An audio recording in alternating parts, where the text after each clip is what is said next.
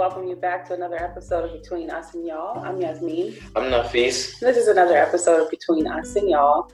We want to thank you all for listening. We've enjoyed your feedback, and we've been having a great time so far with um, our recordings.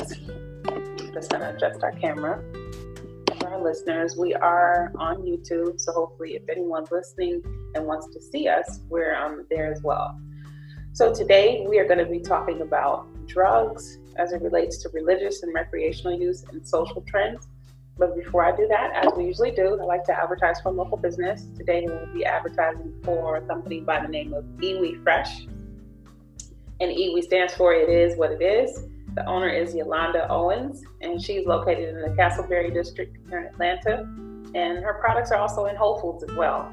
I'm showing, um, for my listeners that can't see, this is a body spray for the hands and the feet. I've been using it actually all over my body, but it's really, really good handmade products. And um, she's been all over T V. I know Real Housewives of Atlanta and lots of other shows have gone to her location.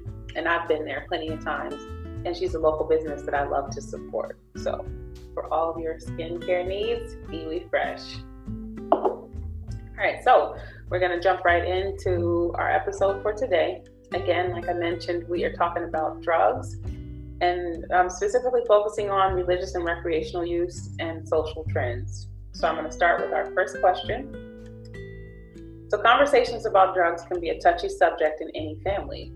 Having open conversations about the topic can be healthy. Let's talk about drugs as it relates to religious versus recreational use. How would you define religious drug use? I think defining it um, more so like it, it's like you go first. Okay. All right. So for me, religious drug use would be like um, some people, for instance, in the Rastafari um, tradition, they um, they look at marijuana in a religious sense, and some people in the other faiths too. I know some Hindus that I know as well. They smoke and they may use um, mar- marijuana in a different way for their religious prayer or something like that.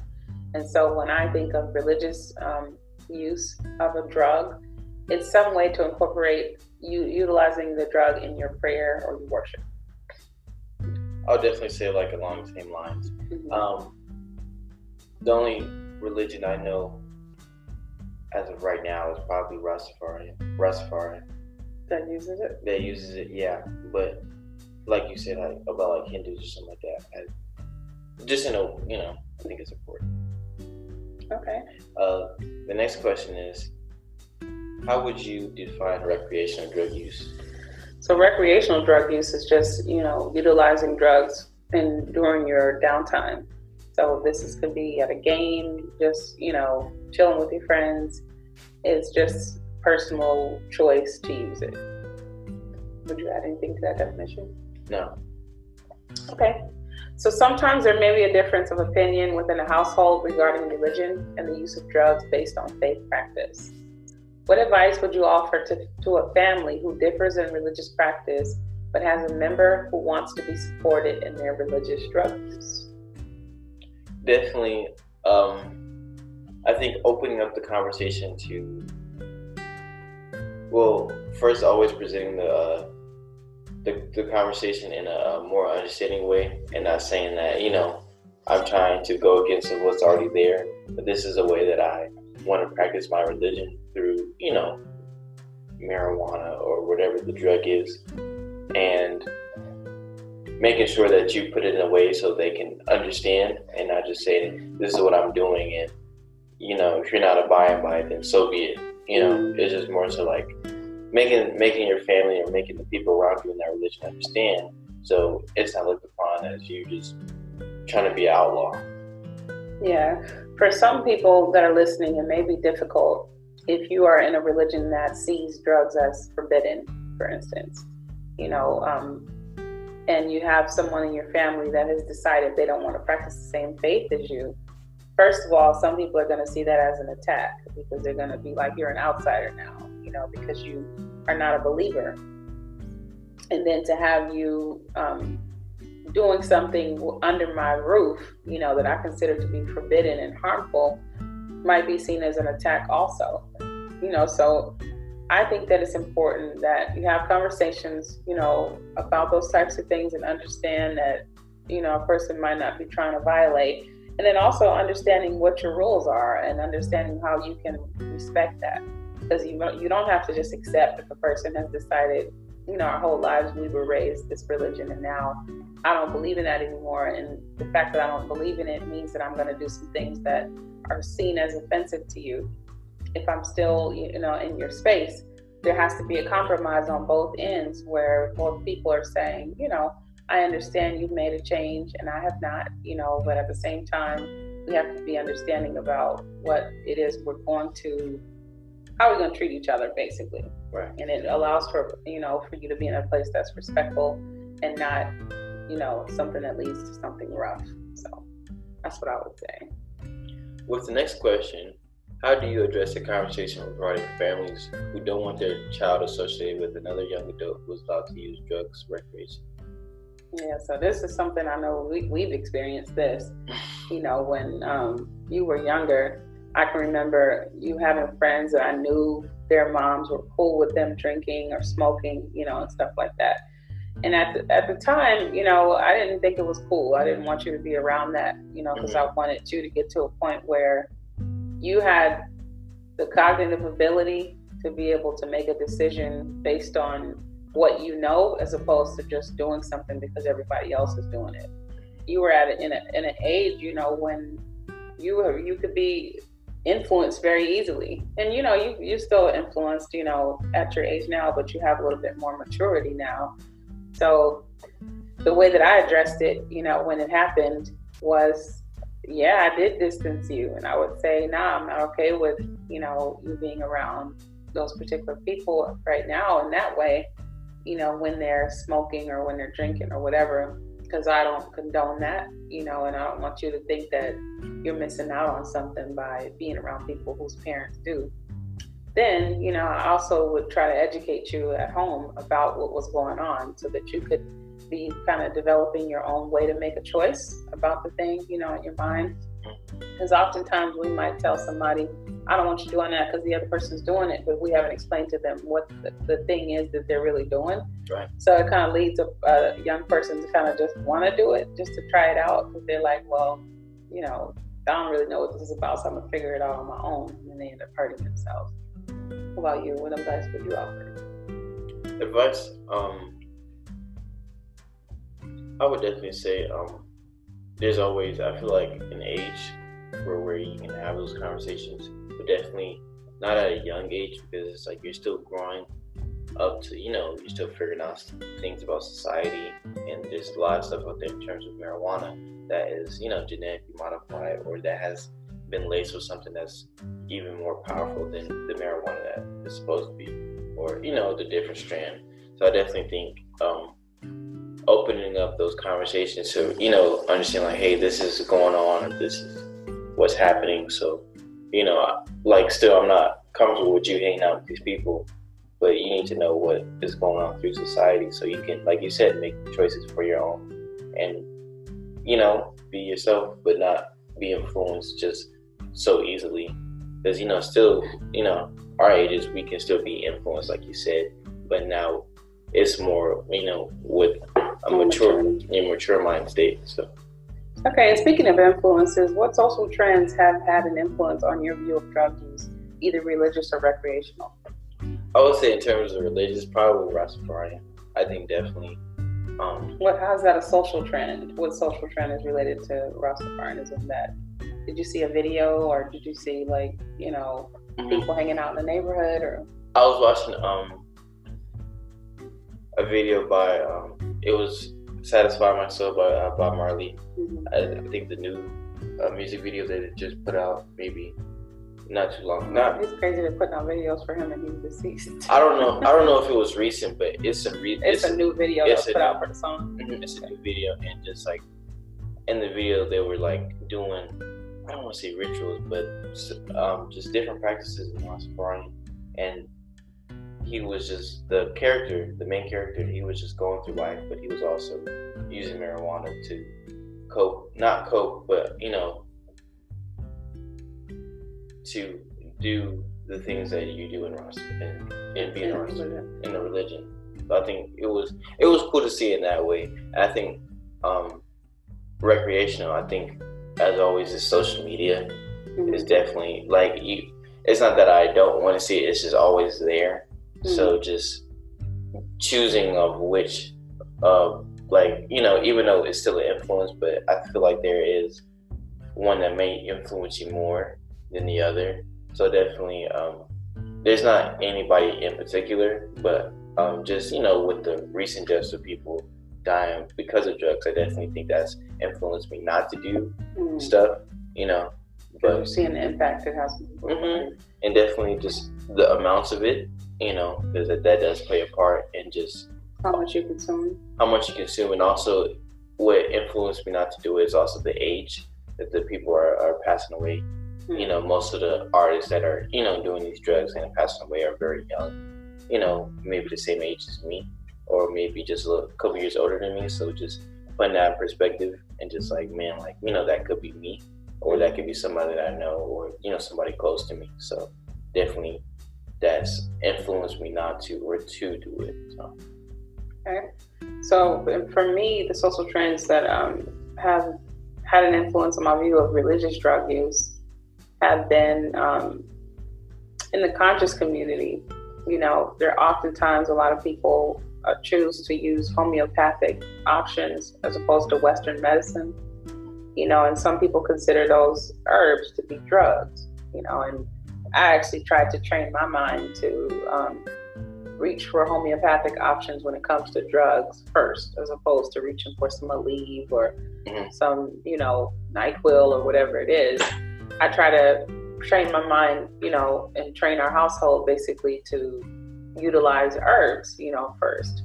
And so I would say the conscious community has definitely had an influence on my um, approach to, or my view on religious, you know, drug use, because some of those herbs that were being used in homeopathic ways were for different types of things that had to do with prayer. You know, somebody might go into prayer and before they do it, they burn sage, or, you know, before they do it, they are reciting something while they're burning a particular, you know, herb in the air, or they may have ingested it. You know, sometimes, you know, you have, even within the Islamic faith, you have Sufis who may drink a particular water that has been, had water with ink that had a prayer written on it, and the ink dissolved in it, you know, and so they believe ingesting it may have some impact on their lives, you know, so I've seen that before. Um, and also, like you said, you know, with Rastas, you know, I've seen how, you know, they go into prayer and they may go into what's known as a Nyambingi in a different way after utilizing some type of homeopathic, you know, medicine to heal themselves. And I've seen them actually seem to come out healed. So that way, you know, I feel like all those ways were beneficial. As far as recreational is concerned, um, social trends that have had an influence on me, um, my view of drug use recreationally are billboards. It used to be, you know, a big thing where, you know, certain artists would go into advertising that they had just, you know, started a new liquor. And they got all these girls around them now because they got the liquor. So the ad would make you think that if you get the liquor, then you're going to be able to have this amount of attention from the opposite sex, you know. Right. There aren't so many ads as much nowadays. I know a lot of stuff is digital, but it's still, you know, the same type of advertisement.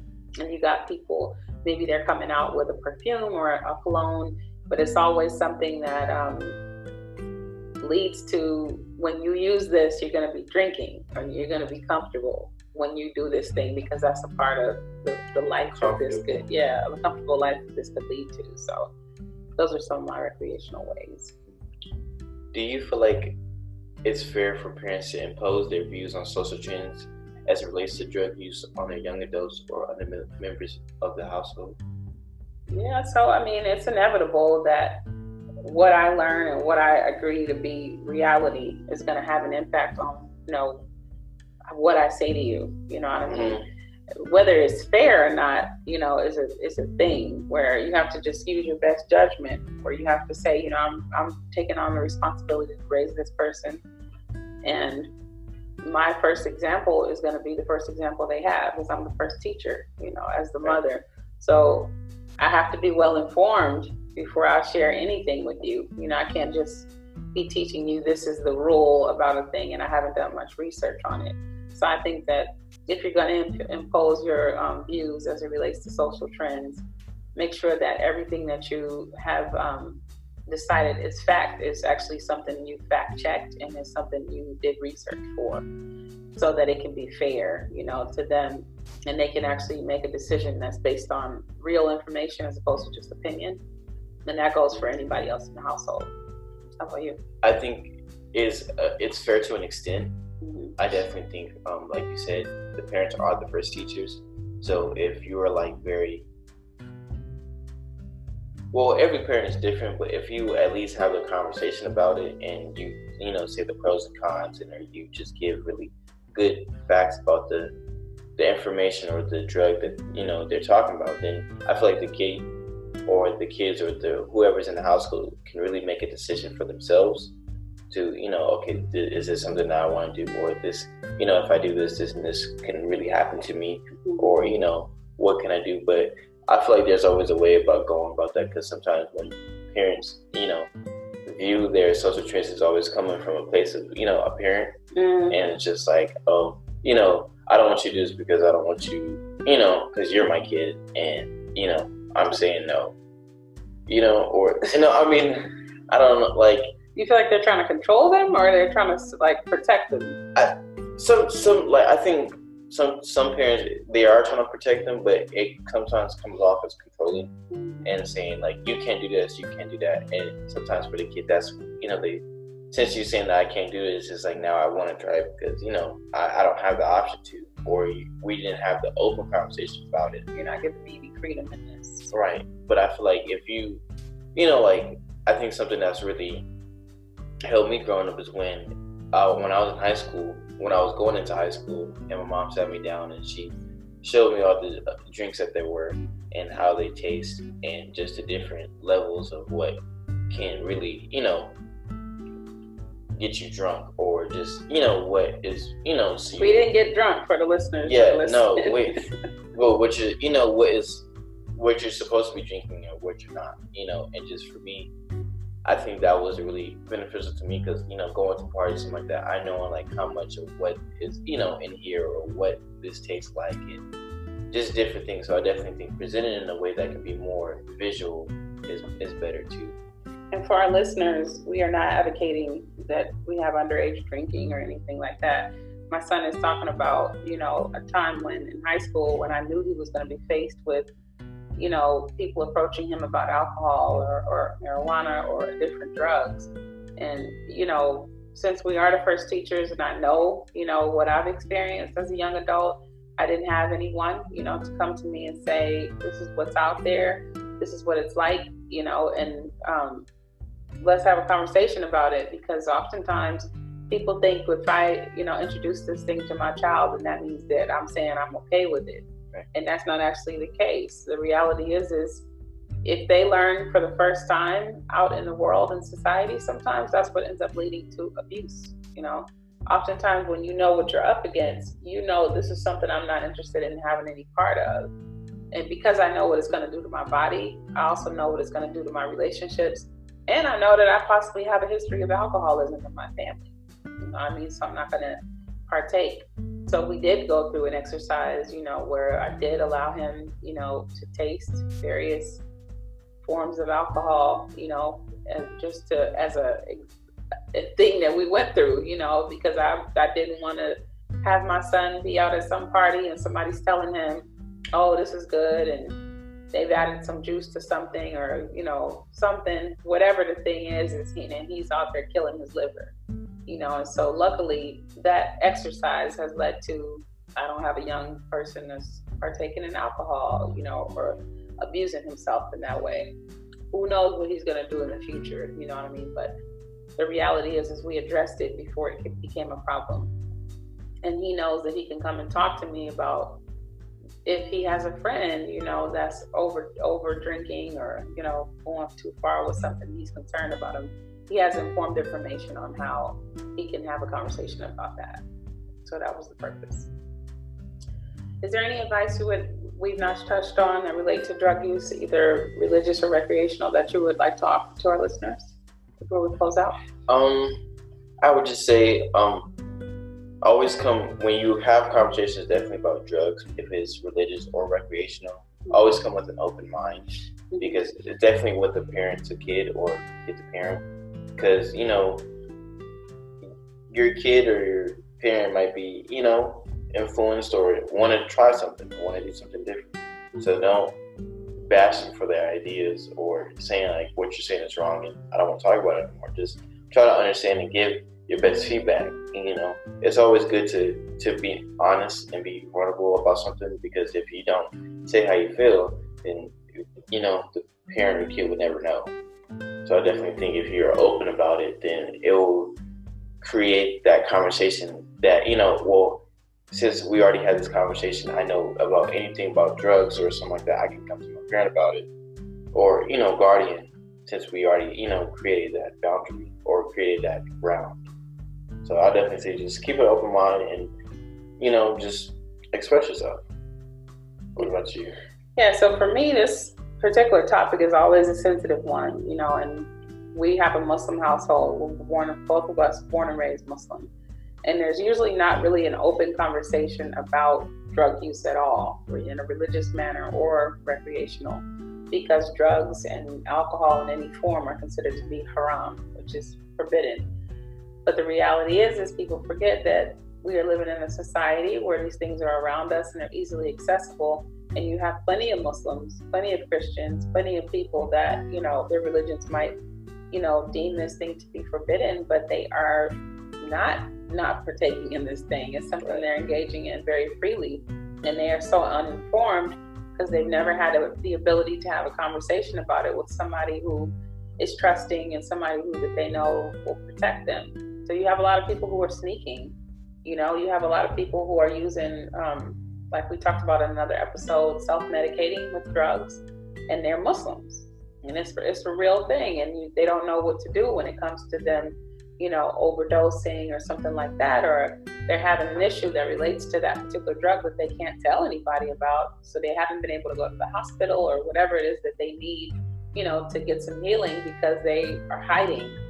And so I don't think that's really good.